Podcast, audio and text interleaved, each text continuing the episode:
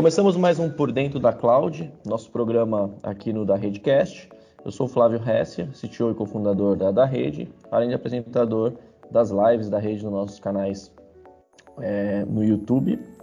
E esse podcast busca mostrar aqui os bastidores da, das squads da, da rede, além de mostrar casos de sucesso, entrevistas com clientes, trazer curiosidades sobre os nossos colaboradores e responder a pergunta da galera. Nesse episódio, é, a gente vai explicar aí como é que funciona a nossa, nossa horizontal aqui, na né, nossa tribo de Microsoft, né, trazendo é, questões do ponto de vista técnico, também do ponto de vista de negócio, do ponto de vista comercial, e de como é que é um, um parceiro prioritariamente AWS, é, que também tem serviços relacionados, bastante coisa relacionada à Microsoft. E para isso, a gente traz nossos especialistas de, de infraestrutura, rede, sistemas, é, sistemas Microsoft, colaboração, produtividade, Laércio Silveira e o José Anderson Villanova, vulgo Villanova. Fala aí, moçada, como é que estão? Fala, Flávio. Tudo ótimo aí com você. Belezura, tudo em paz. Vamos lá, vamos falar de... Vamos falar hoje de preconceitos tecnológicos, né? Todo mundo tem essa, bastante essa rixazinha, né? Microsoft é, e não Microsoft agora, né? Então, poxa, mas é, é AWS, é Google, não pode ser Microsoft e tal, né? É, vamos falar um pouquinho disso aí, o que, que, vocês, que, que vocês pensam? Culturalmente, né? Existe essa, essa, essa briguinha ali de anos, né? Do, do Windows contra o Linux, né? Mas a resposta para essa guerra é uma resposta neutra, né? É o depende, né? Então uh, tudo depende da cultura, tudo depende da tecnologia que é necessária. É, são uma série de dependes. No final é sempre aquilo que melhor atende, né? É sempre aquilo que atende o melhor cenário, é sempre aquilo que atende melhor ao cliente, né? Sim. E também eu acho que tem mudado um pouco, né? Essa, essa visão de, de Microsoft e, e, não Microsoft, né? Como o, o Laércio disse. Até acho que quando todo mundo tomou um susto quando o Satya Nadella ele colocou aquele aviso, né? Microsoft ama Linux. Então as coisas estão mudando. Acredito que é, não só a Microsoft como a AWS, todos eles têm essa visão de que um depende do outro, como o Lárcio mesmo disse, né? É, as estruturas dependem muito do que o cliente precisa, né? Então, alguns casos podem ser melhor Microsoft, outros melhores Linux e assim por diante. No final das contas, o que conta é negócio, né, pessoal? Né? No final das contas, o que conta é o negócio. Fica essa. É, isso foi um tapa na cara, né, Vila? Esse exemplo que você deu foi um tapa na cara da, dos papos de bar, que eu acho legal também, né? Faz, faz, faz parte né, do, do, da resenha, né? Mas Enquanto tá todo mundo aqui discutindo, ah, putz, um é melhor, outro é melhor. Não, a Microsoft, eu vi lá, e o Laércio, já brincamos tanto com isso, né? No passado aí. E aí brincamos até hoje, na verdade, né? E aí vem o chefão lá em cima, né, de um dos lados e fala assim, brother, deixa eu te explicar uma coisa. A gente aqui tá no mesmo barco e a nossa estratégia, a nossa direção vai ser em função disso, né? Sim, exatamente. Na verdade, acho que eles viram é, que hoje o foco deles é nuvem, né? Então, independente do que você vai rodar lá, eles querem que você vá para nuvem, né? Ah, dizendo do lado do Microsoft, né? Essa visão deles. Então, acredito que isso também mudou um pouco, né? Essa questão de Microsoft e Linux, né? Exato. Na verdade, a nuvem proporcionou isso, né? Forçou todo mundo ali a ser mais agnóstico, né?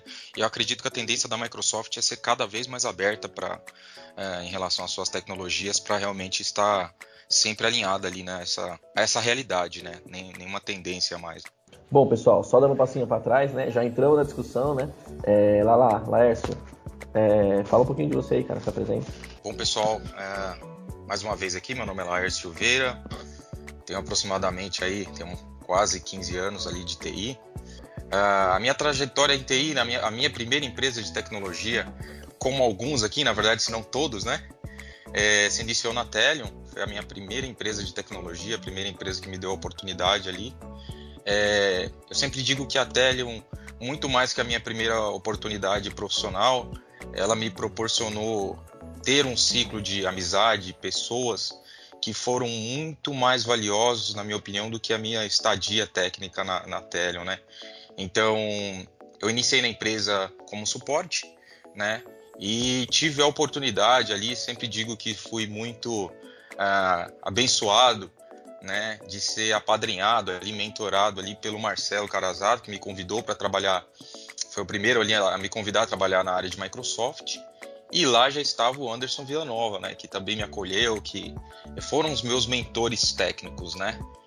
Dali para frente se formou um ciclo de amizade muito grande, até com o Flávio, tive a oportunidade de trabalhar com o Flávio também, e muitos outros aí da, da rede. E a gente veio trazendo essa, essa amizade, essa troca de experiências ao longo aí da carreira.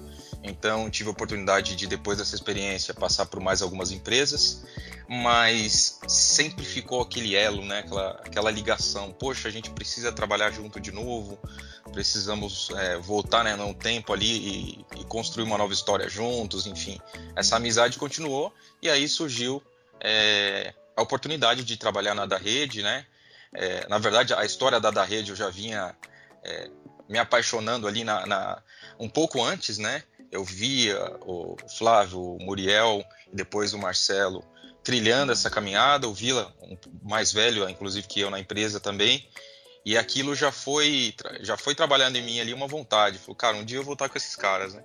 E a oportunidade veio e estou aproximadamente aí um ano e sete meses na da rede participando ali de, de, projetos, aprendendo muito com a realidade da empresa, com a mentalidade aberta, a forma de tratar a nuvem, de é, viver a, a, nuvem e tem sido uma experiência fantástica. Demais, cara. Um ano, nem dois anos, né? O, o Lars parece que faz tanto tempo, né, cara? Os, os, anos aqui, os anos aqui passam mais devagar, né, cara? Exatamente, cara. Exatamente. Foram muitas experiências, muitas vitórias também, né? É, realmente aí, apesar do pouco tempo, foram, foram poucos anos ali mais intensos aí. Exatamente, boa parte de pandemia também, né, cara? Assim, boa parte, boa parte de pandemia. E você, Vila, diga aí, o Vila tá um pouquinho mais de tempo com a gente, né, Vila? Mas é o mesmo, é, é um pouco parecido o cenário, né, Vila? Vou abrir, vou abrir o microfone para você já, mas tem essa, tem um pouco dessa história, eu brinco que é o, sabe o amigo do, o, o, amigo que você tem perto de casa, mas que não estuda com você, e aí você é doido para aquele amigo estudar com você também, para você poder é, fazer coisas mais legais com ele e tal, tudo quando você é criança, né? Essa sensação que a gente tem com, com esse pessoalzinho da Telion, numa infância profissional nossa, né? Porque a gente era muito menos experiente do que agora, mas numa infância profissional nossa a gente conheceu lá e a gente quando vem para cá é a sensação de estar estudando com a gente de novo, né? É, exatamente, Flávio, como, como você disse aí, né, contando um pouco sobre a minha, traje, minha trajetória até agora, né, é, é, bem parecido, na verdade, acho que todo mundo, até é, com o Laércio aí, você também, todo mundo começou quase na mesma época ali, né, é, eu ainda comecei a minha história um pouquinho antes, né, eu lembro, na verdade, que a primeira pessoa que eu conheci foi você, é, você dava aula no Senai, né, de redes, se não me engano, você foi o professor de redes lá do Senai. O Vila foi meu aluno, né, mais um Exato. aluno meu Exatamente. É, eu lembro que você comentou da oportunidade que iria ter na Tele, a princípio para trabalhar no NOC, né? Eu achei interessante, eu estava trabalhei um tempo com eletroeletrônica, eu estava querendo sair dessa área e queria me aventurar na parte de TI, né? E foi uma oportunidade legal que eu vi. Passei lá nos processos seletivos, é, entrei no NOC e depois assim que eu entrei no NOC, se eu não me engano, quase dois meses depois eu já saí comecei a trabalhar definitivamente com a Microsoft, com uma outra oportunidade interna na Telion que teve. E foi depois que a gente né, conheceu Marcelo Carazato, Laércio e outros técnicos aí que estão com a gente hoje também trabalhando lá na da rede. É, eu acho que o que eu acho legal daquela época, de todas as pessoas, sem exceção, é, primeiro que era todo mundo muito jovem, né, inexperiente, como o Flávio mesmo disse, mas eram pessoas com, a, com os mesmos objetivos. Parece que eram, parece que as, todas as pessoas tinham os mesmos pensamentos. Então todo mundo queria crescer, todo mundo queria evolu evoluir. É, e foi o que aconteceu. Né? Aí depois eu saí da, da Telion, alguns dois anos e meio depois. É, trabalhei em outras empresas, assim como o Laércio. E depois a gente voltou e trabalhou de novo aí. Entrei na da rede. Aí me chamaram, né? Vocês falaram da oportunidade que tinha, é, juntamente com o Muriel, Marcelo Carazato. É, eu achei legal, abracei a ideia, entrei final de 2016 e tô há quatro anos e meio, basicamente, na, na da rede. E, resumidamente, a minha trajetória é essa. Já fez muito Microsoft aqui, né, Vila? Da época aqui só tinha praticamente você e Marcelo Carazato. Pra quem não sabe, Já... pessoal, Marcelo Carazato tem um podcast que a gente falou sobre a, sobre a parte comercial. O Marcelo Carazato ele toca a, hoje a área comercial de marketing né, de pré-venda, de arquitetura. E, mas a origem dele é Microsoft, né? Então ele vem de Microsoft, aí tinha um pezinho. Então ele começou com Microsoft aqui, depois era só ele e você, né, Vila? E aí as coisas foram aumentando, né? Sim, exatamente. Basicamente só a gente foi aumentando e depois, como a gente diz, graças a Deus o Lércio veio pra, pra tirar um pouco da, das costas e a gente precisava de pessoas boas ali para tocar as coisas com a gente, né? O Lércio foi uma, uma boa escolha. Ensinar a turminha, né? Ensinar a turminha também que vem, vem, vem, pegando, vem pegando firme aí, estão se desenvolvendo também, né? Só puxando, puxando um outro ponto aqui, fala um pouco sobre as certificações de vocês, né? Já que a gente está falando de Lars de Vila, fala um pouco sobre as certificações de vocês. Acho que a galera tem sempre curiosidade com relação a isso, né? Poxa, mas é AWS, é Microsoft? Cara, tira a certificação de Microsoft, eu tiro de AWS. Conta um, conta um pouquinho aí. Anderson falando aqui ainda, vou falar da minha, das minhas, depois que o Lars pode falar das dele. É, na verdade, eu tenho certificações Microsoft e AWS também recentemente, né? A minha primeira certificação foi a, se eu não me engano, a numeração era 70200 e 70290, não me recordo agora, que é o Microsoft MCP de Windows Server 2003. Essa foi a primeira certificação que eu tirei. É, depois eu tirei algumas certificações de Windows 2008 e recentemente eu voltei a correr atrás de tirar minhas certificações, né? É, e hoje mais focado em nuvem, né? Mas não só Microsoft. Então tirei agora recentemente a última que eu tirei foi a, a Z900, né? Que é a Azure Fundamentals, que acho que é interessante. A gente precisa saber também um pouquinho, né? E ano passado, é, mais próximo ao final do ano, eu tirei a minha as minhas de entrada né, da, da, de AWS, tirei a Associate, né, do, da Architect, e pretendo em breve aí, tirar mais algumas certificações, tanto da AWS quanto, quanto de Microsoft, né? Mas agora um pouco mais focado em tirar algumas de Microsoft, principalmente na questão de Office 365, que a gente sabe que está sendo bem usado, bastante clientes estão estão precisando de ajuda nesse, nesse, nesse cenário, né? Então estou focando um pouco mais agora nessa parte. É, não, esse é um bom ponto, de, a parte de produtividade, né? Vamos falar um pouquinho da rede também daqui a pouco. Ô, Lala, fala aí, da tua, fala aí, fala aí das tuas, das suas certificações aí, como é que e como é, como é que tá, como é que tá seus planos, até pra galera que, que se espera em vocês aí também, também copiar dando certo, né? Legal, legal. Bom, eu comecei com, com o MCP do 2003, a mesma que o Vila, né? Então, na época, a gente tinha aqueles, aqueles livros gigantes lá para tirar certificações. Mocks, já tinham né? os mocks, exato, né? os mocks, é, os cursos presenciais né, que a gente fazia para poder tirar as provas. Então o acesso ao material já era um pouco mais complicado do que hoje em dia. É, eu comecei com o MCP 2003, parti para as certificações de 2008, então tirei MCSA de 2008, tirei algumas de, tirei uma de Hyper-V também, Hyper-V Server, e aí eu fui, eu fui partindo, né?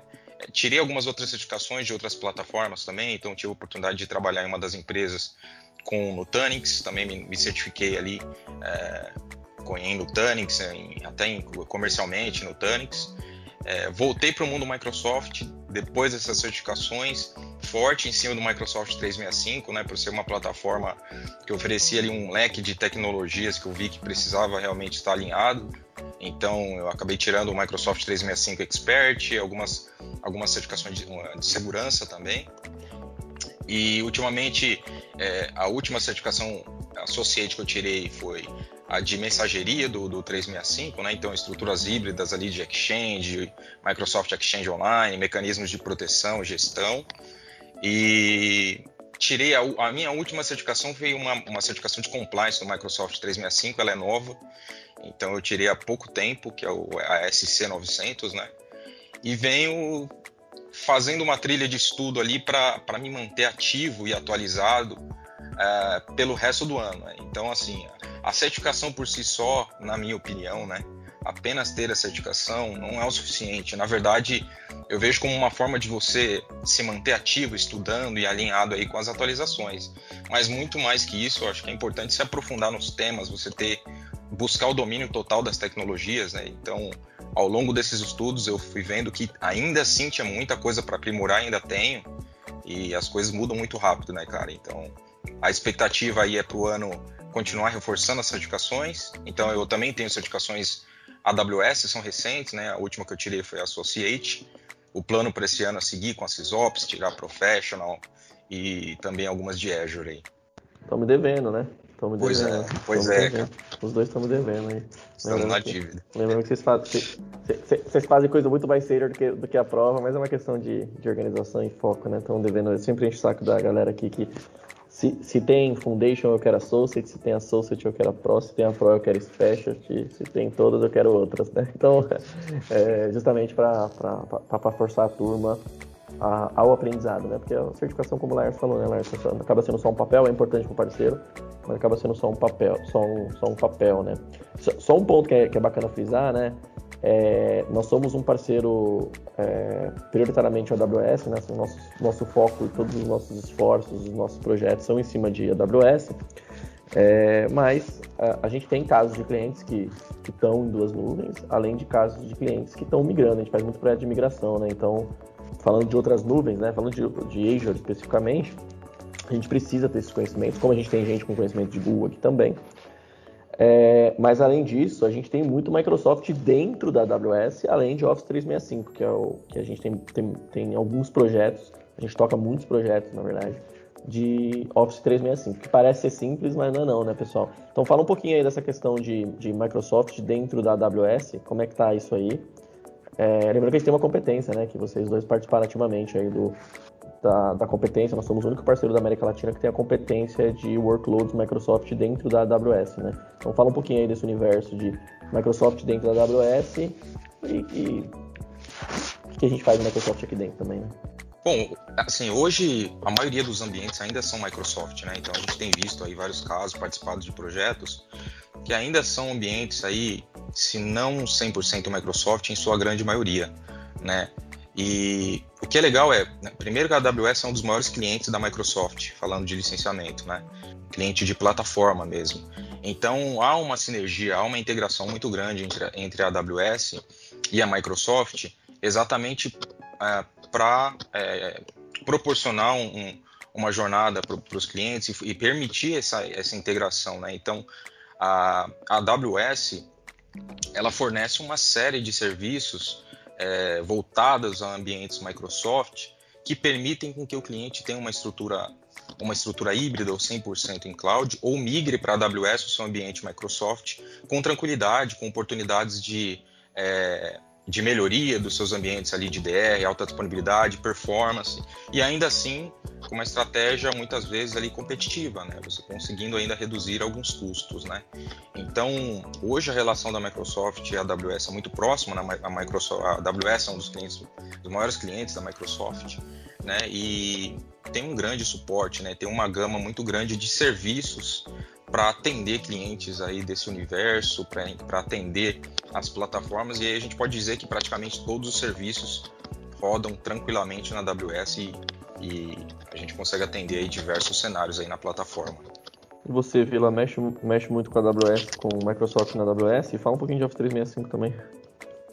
Sim, mexo bastante com, com Microsoft na, na AWS, né? E como bem comentado pelo Laércio, a relação entre a Microsoft e a AWS é bem próxima e é algo bem tranquilo, né? É algo bem natural entre eles. As mesmas coisas que a gente pode fazer on-premise, vamos dizer assim, a gente faz lá na, lá na AWS. Então, uma relação muito boa. A AWS é um dos maiores clientes de licenciamento, né? como o Lars mesmo disse na questão de, de Microsoft.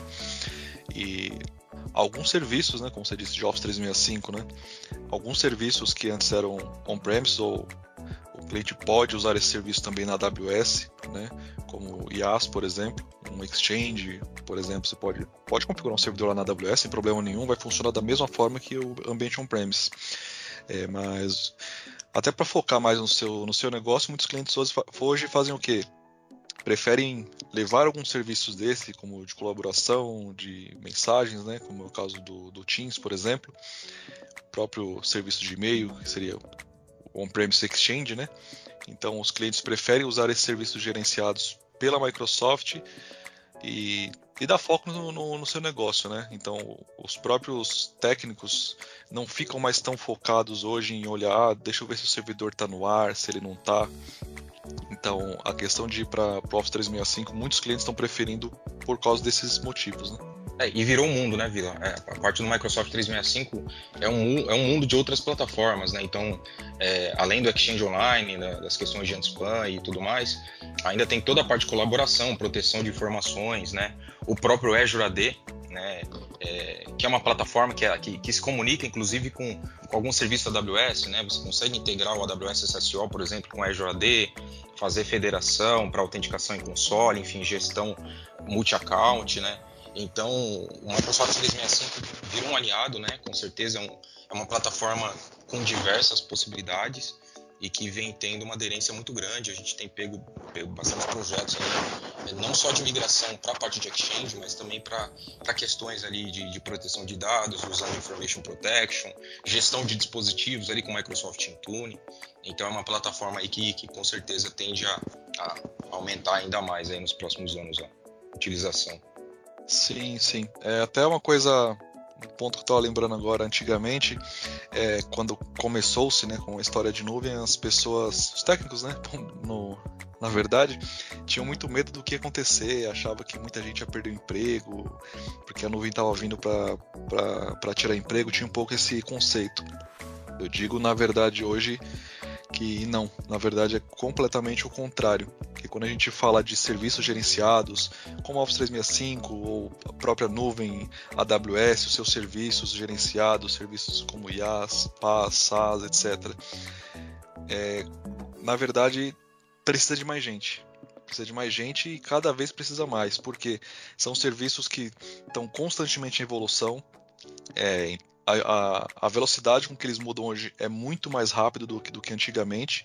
Antigamente você instalava um serviço em casa, né, um serviço on-premises, e basicamente ele só ia sofrer mudanças na próxima versão, né, ou no próximo Service Pack, por exemplo. Hoje não, hoje é o contrário.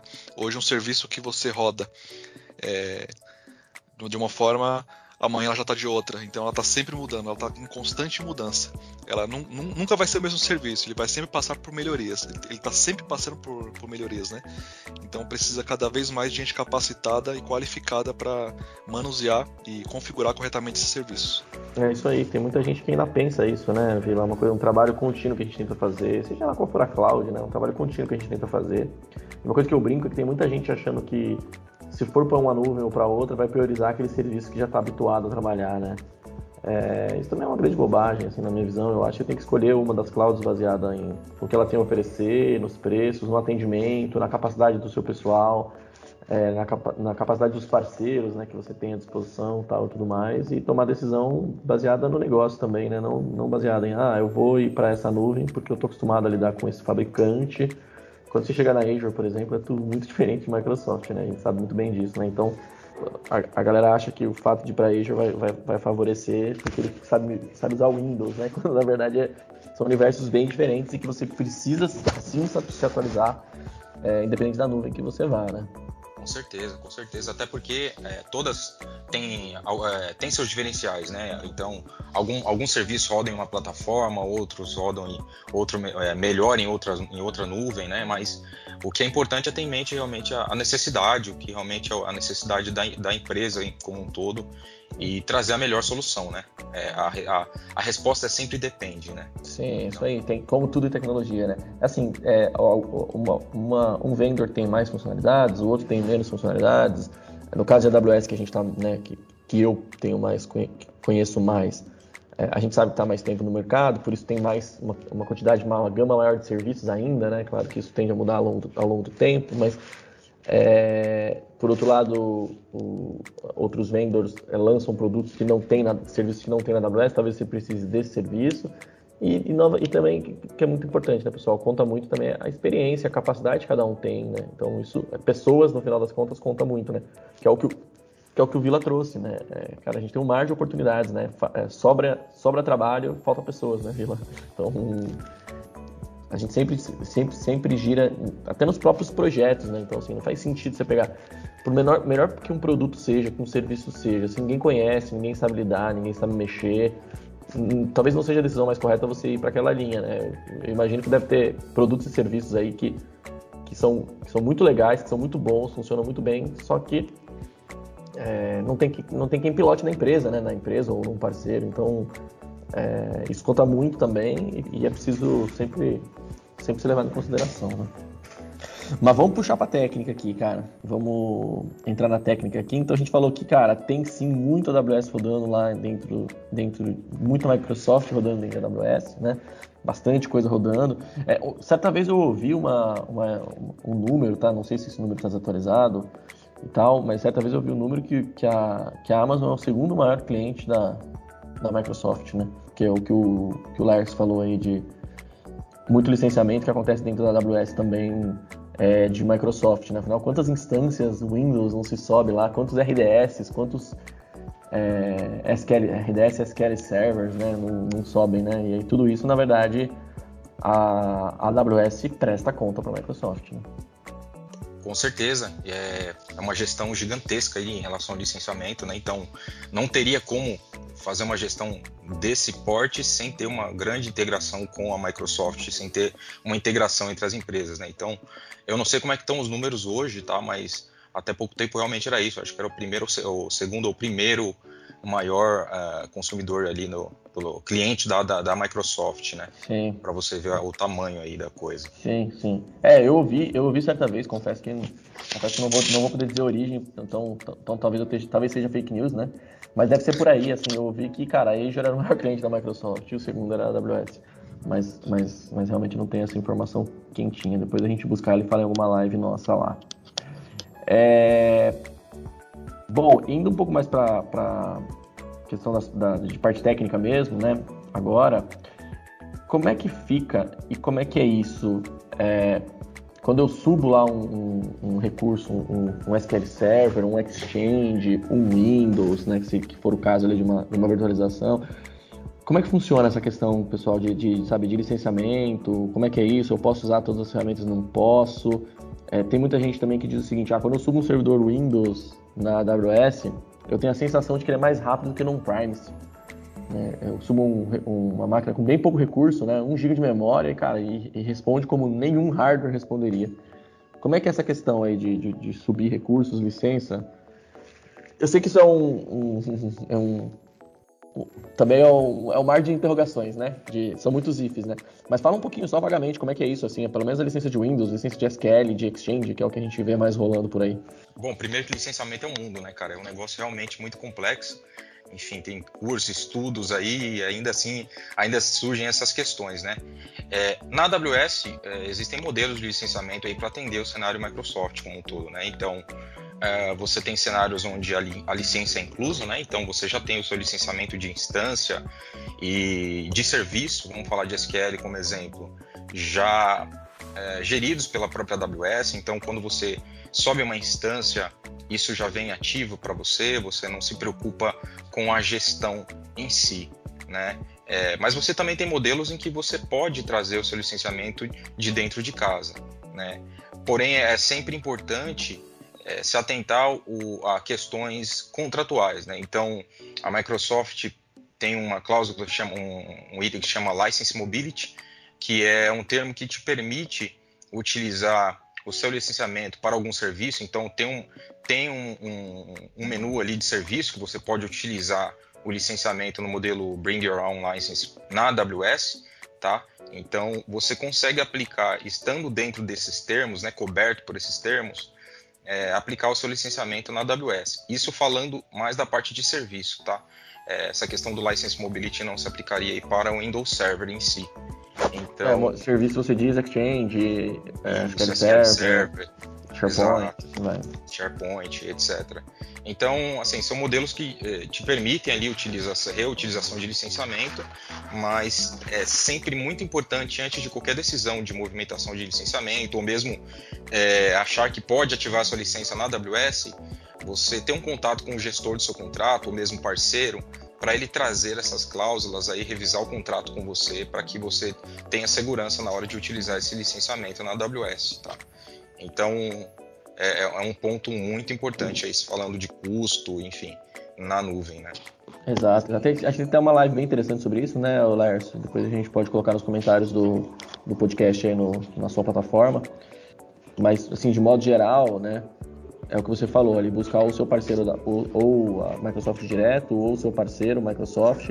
E se vocês querem procurar a gente aqui também, a gente também, além de ter é, bastante experiência, a gente também tem contato com uma área da Microsoft, ou perdão, da AWS, é, focada em Microsoft e só em questões de licenciamento, né? Então a gente sabe que tem bastante, bastante entretanto. Mas eu vi lá, no dia a dia do arroz com feijão ali, do basicão lá, Windows, aquela, aquela famosa auditoria anual que acontece lá da Microsoft, que todo mundo sempre fica meio de cabelo em pé, assim, por mais que você esteja tudo regularizado, né, Vila? A gente sempre fica com aquele cabelinho em pé, assim, puta, será que passou alguma coisa aqui? Principalmente no Primes. Como é que é isso na AWS com o dia a dia? Licença de, de, de Windows? Como é, que, como é que funciona isso para a maior parte dos clientes aí? É, a maior parte dos, dos clientes hoje eles preferem utilizar o licenciamento da própria AWS, né? Claro que com exceção desses serviços, né? É, Exchange, por exemplo. É, SQL, alguns clientes optam por usar o seu próprio licenciamento, mas na maior parte dos casos eles usam da própria AWS. E é bem tranquilo porque na verdade quem faz todo esse reporte é a própria AWS, né? Quando é nesse caso. É, Para aqueles clientes que, que, possuem contrato com a Microsoft, um Enterprise Agreement, por exemplo, é, todo ano eles têm que fazer esse reporte. Mas também é um reporte bem, bem tranquilo, né? Normalmente chega no final do ano, você faz um levantamento de licenciamento e informa a Microsoft, né? Olha, dessas licenças que eu tenho direito aqui, eu estou usando essas, essas, essas e essas. É, para, como dizem a Microsoft, bater na porta é muito difícil. É só se tiver alguma desconfiança muito grande. É, mas, é bem, no geral, é bem tranquilo. Não, não tem nada de, de extraordinário, né? É quem vai você vai fazer na verdade esses reportes basicamente quando você tem um enterprise agreement, né? Quando você usa serviços que o licenciamento é pela própria AWS, o cliente pode ficar tranquilo que todo esse reporte já é feito. É, que é legal. Que... É, não, só, só, só rapidinho, Lars, tem muito cliente que vê isso como benefício, né? Porque é uma preocupação a menos que você tem ali, pelo menos com o sistema operacional e com SQL Server, né? Que é o que tem o licenciamento um pouco mais simples, né? Então, mais simples na própria AWS, você vai lá, sobe o recurso, paga por hora e tudo bem. Então, tem muito cliente que acaba tendo isso como benefício, que acaba diminuindo um pouco o overhead dele, da preocupação dele com o licenciamento, né? Sim, exatamente. Tem, tem esse, reduz esse serviço dele, esse, essa, essa preocupação, porque quer queira, quer não, quando você tem um contrato com a Microsoft, você tem que reportar, né? Chega no final do ano, você faz reporte. Olha, tô usando essas aqui, ó, tô usando essas aqui, tô usando essas aqui. Então, tem que fazer esse trabalho. E para fazer esse levantamento, dependendo do ambiente, do tamanho dele, é um pouco difícil, um pouco ruim, né, de fazer esse levantamento pela quantidade. Às vezes tem clientes aí que tem milhares, né, de, não digo nem centenas, são milhares de, de equipamentos, de, de hardware sendo, sendo utilizados. Então, para você fazer todo esse levantamento, porque pela experiência que, que eu tenho, o Lars também pode confirmar aí, é, eu nunca vi alguém que usou uma licença vai lá e anota, olha, usei essa aqui, já deixa eu deixar pronto meu reporte. Normalmente a pessoa vai usando, usando, usando, chega no final do ano faz aquele apanhado geral, né, Lars? É, então, ou faz depois ou automatiza, né? Ou faz depois ou automatiza com alguma ferramenta, né? Que ficar realmente Exato. lembrando toda vez é, é, utopia, né? E a própria AWS fornece serviços para ajudar nesse trabalho, né? Então a AWS tem uma AWS License Manager que você consegue importar ali suas chaves de alguma forma ali, e controlar a sua ativação de instâncias com aquele, com aquele daquele serviço específico, né? O próprio AWS System Manager também você consegue controlar viajante e até ter inventário ali de uso integrado com o License Manager. É, então a AWS fornece opções também para fazer esse tipo de gestão na nuvem. Né? É, aproveitando que você puxou o assunto aí, o, o Lala, e com relação à parte de, automa de, de atualizações, updates, é, do, vamos, vamos dizer assim, do universo Microsoft mais clássico, né, que é instâncias Windows e tal. Como é que a gente consegue fazer isso dentro da AWS? Vou com o WSUS mesmo? Quais são as alternativas? É, você ainda consegue utilizar todo o universo de, de ferramentas que você tem hoje para fazer a gestão de patch das suas máquinas na nuvem, né? É, a diferença é que a AWS fornece plataformas para auxiliar nessa, nessa gestão, né? Então a principal delas é o, o AWS é, System Manager Patch Manager. É uma ferramenta muito bacana que permite com que você faça toda a sua gestão de, de updates, a parte de segurança, até mesmo zero day, ou ah, tem uma necessidade de aplicar um update de forma instantânea ali na, na, na minha instância, né? no meu parque, né? Você consegue fazer de forma automatizada e, e de forma muito simples, né?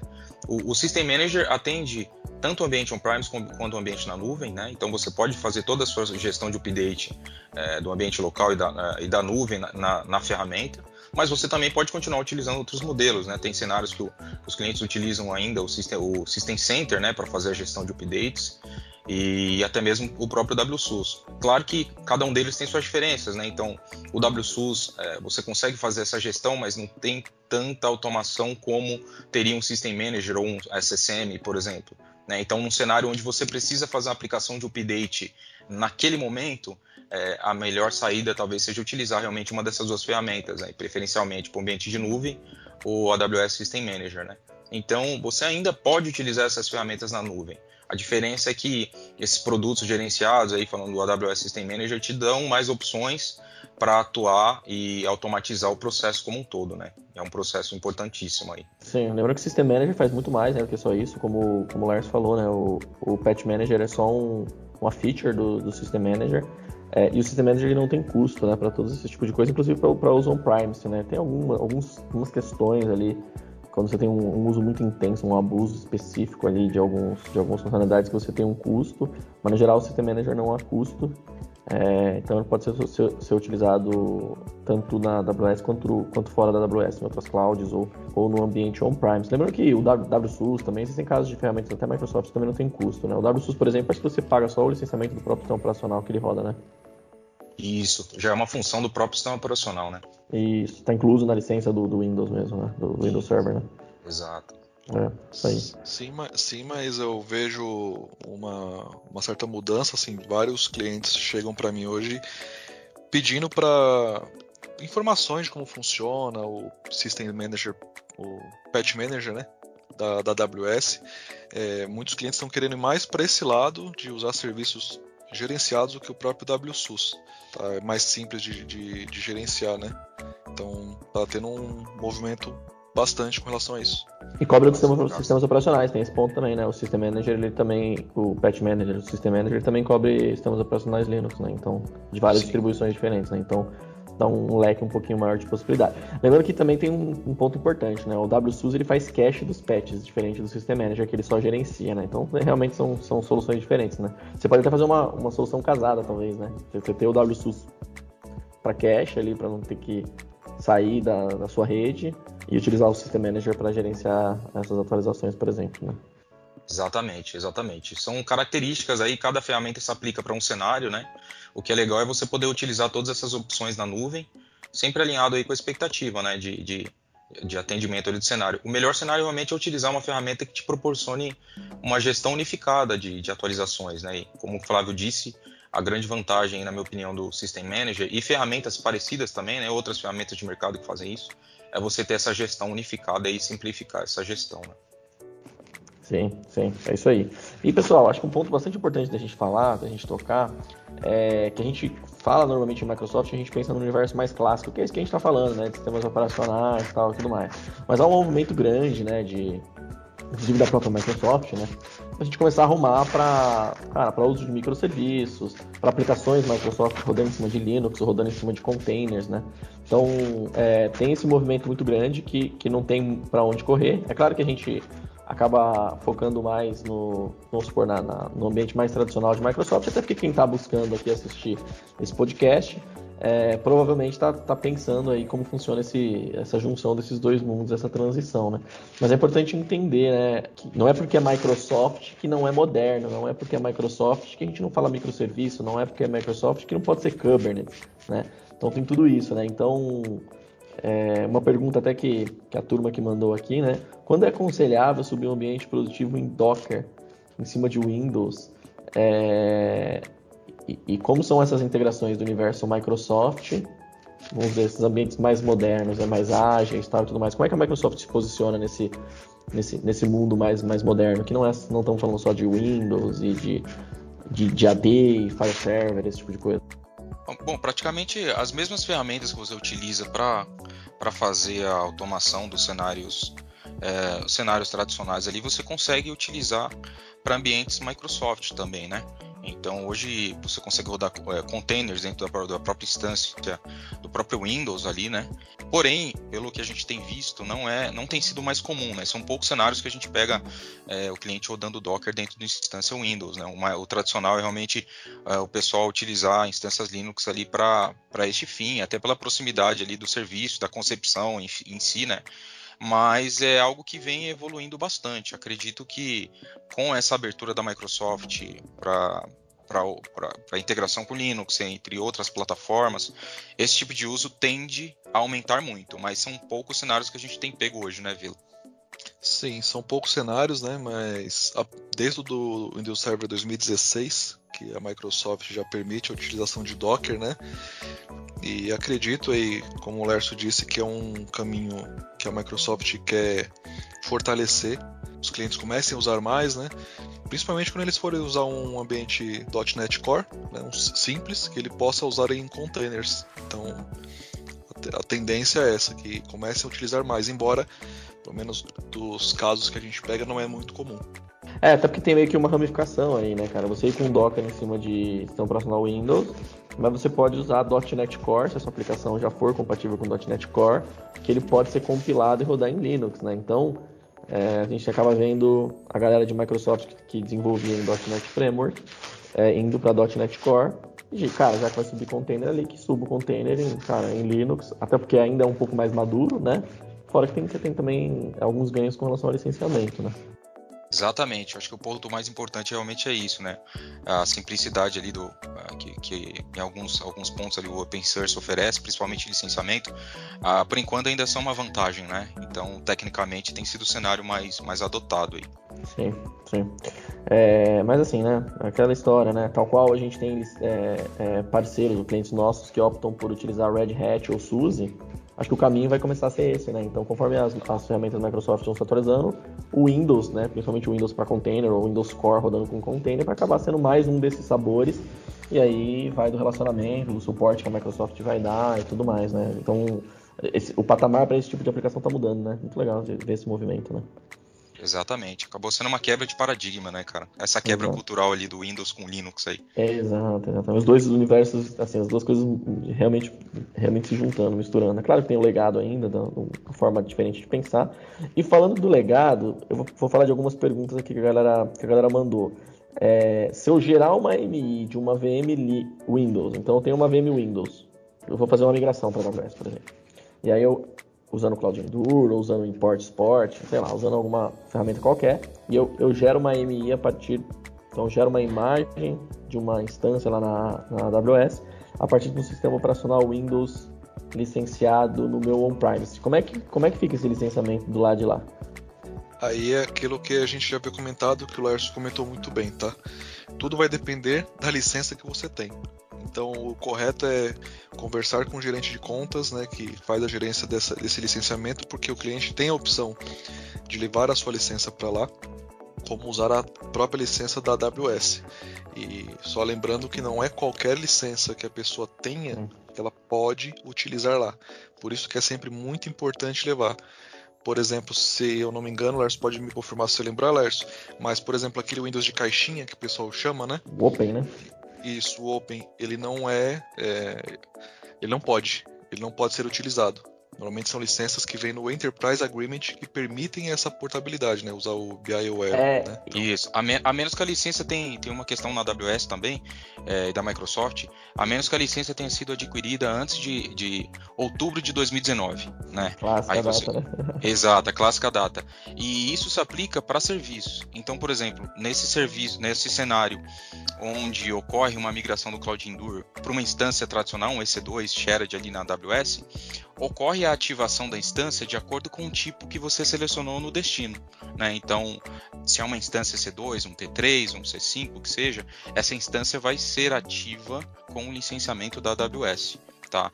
Então, não são todos os modelos ali que você consegue aplicar esse licenciamento do seu ambiente local. Então você o tem Bring Your Own License não é para todos os casos, né? Então, por exemplo, para sistema operacional Windows mesmo, são casos bem específicos, né? Acho que entra como só o VMC é, e as instâncias dedicadas, né? Então, assim, tem casos bem, bem específicos que você pode trazer a licença do Windows, mas de modo geral, se você levar ou fizer esse movimento de de migrar sua VM Windows ou seu, o seu bare, bare metal Windows para a AWS, no 90% dos casos, você vai acabar entrando no licenciamento incluso. da AWS, incluso da AWS. Dá para fazer um gato, dá para você fazer um gato de você pegar, você fingir que é um Linux lá, mas na verdade ele ser um Windows.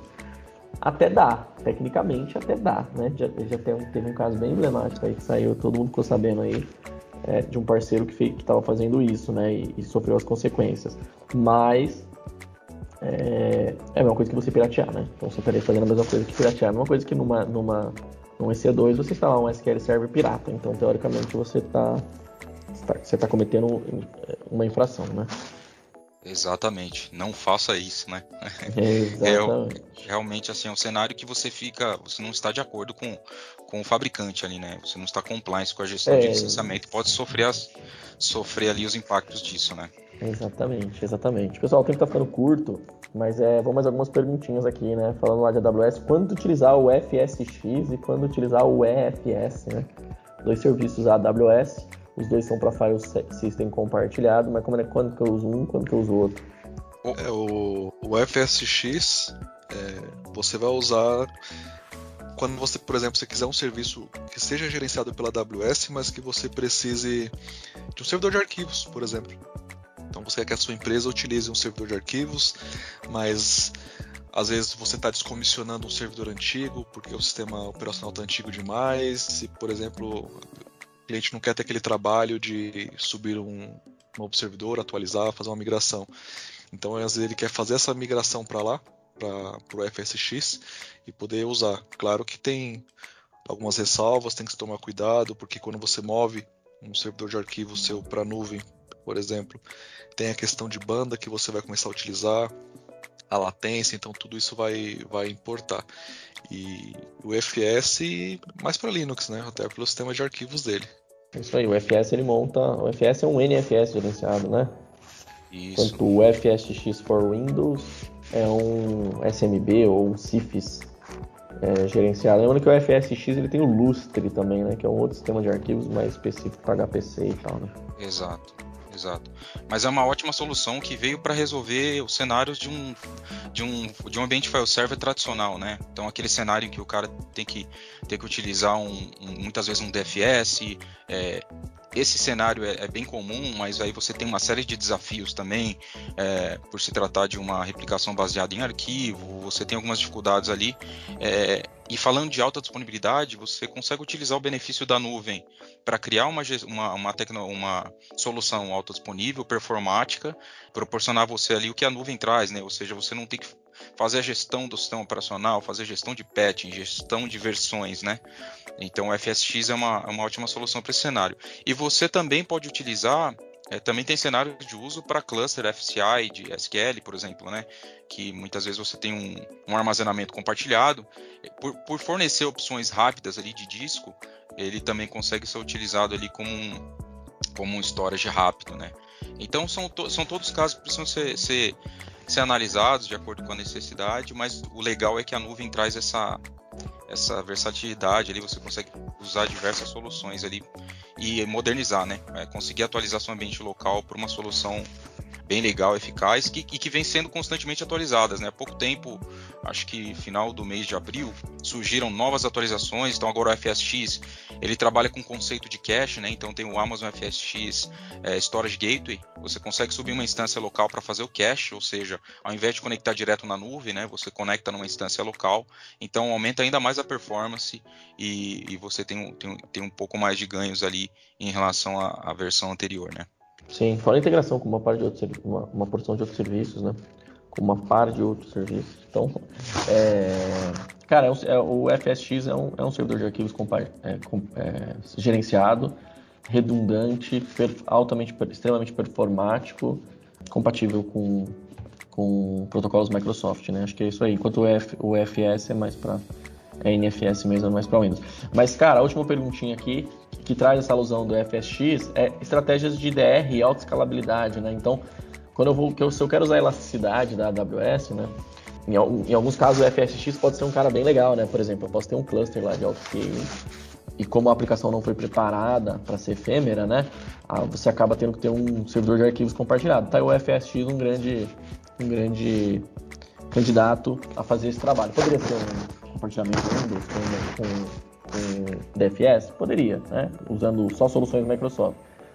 É, mas, pessoal, como é que fica essa questão de escalabilidade e desastre recovery ou contingência, SQL DAG? Como é que fica essa questão assim, ó, eu quero é, ter um cluster é, altamente disponível, seja de aplicação, seja de SQL Server, seja de Exchange. Como é que fica isso no, no universo AWS? Microsoft e AWS.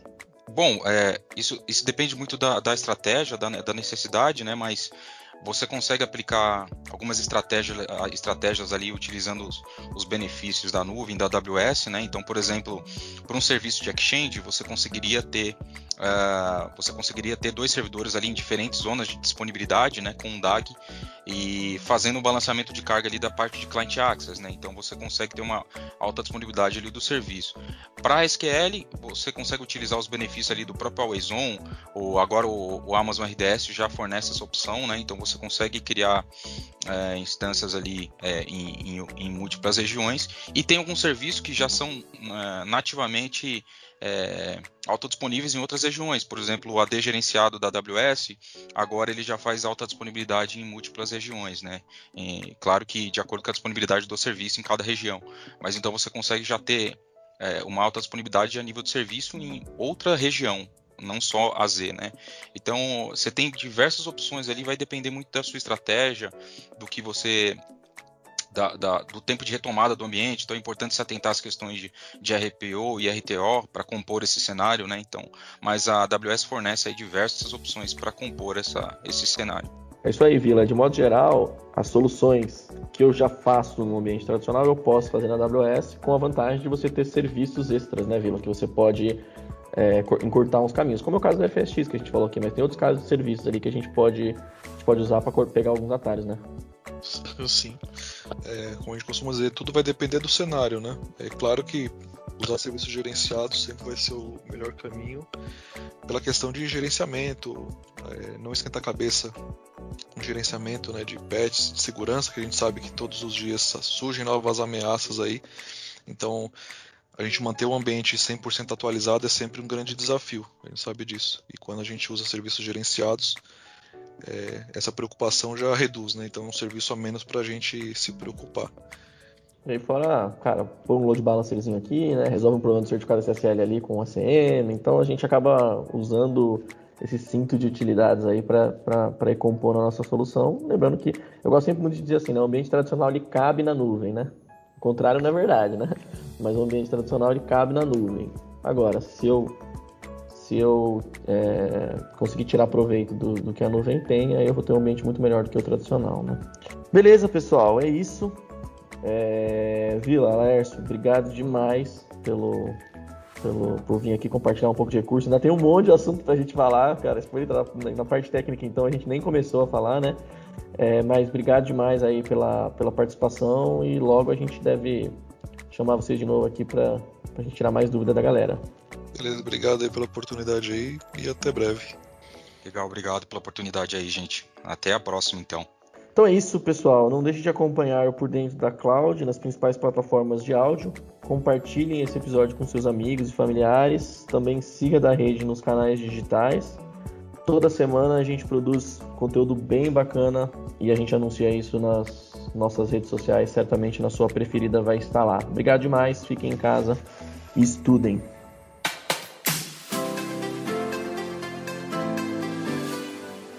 Acompanhe todos os episódios do Potência da Cloud na da Redcast, presente nas principais plataformas de streaming.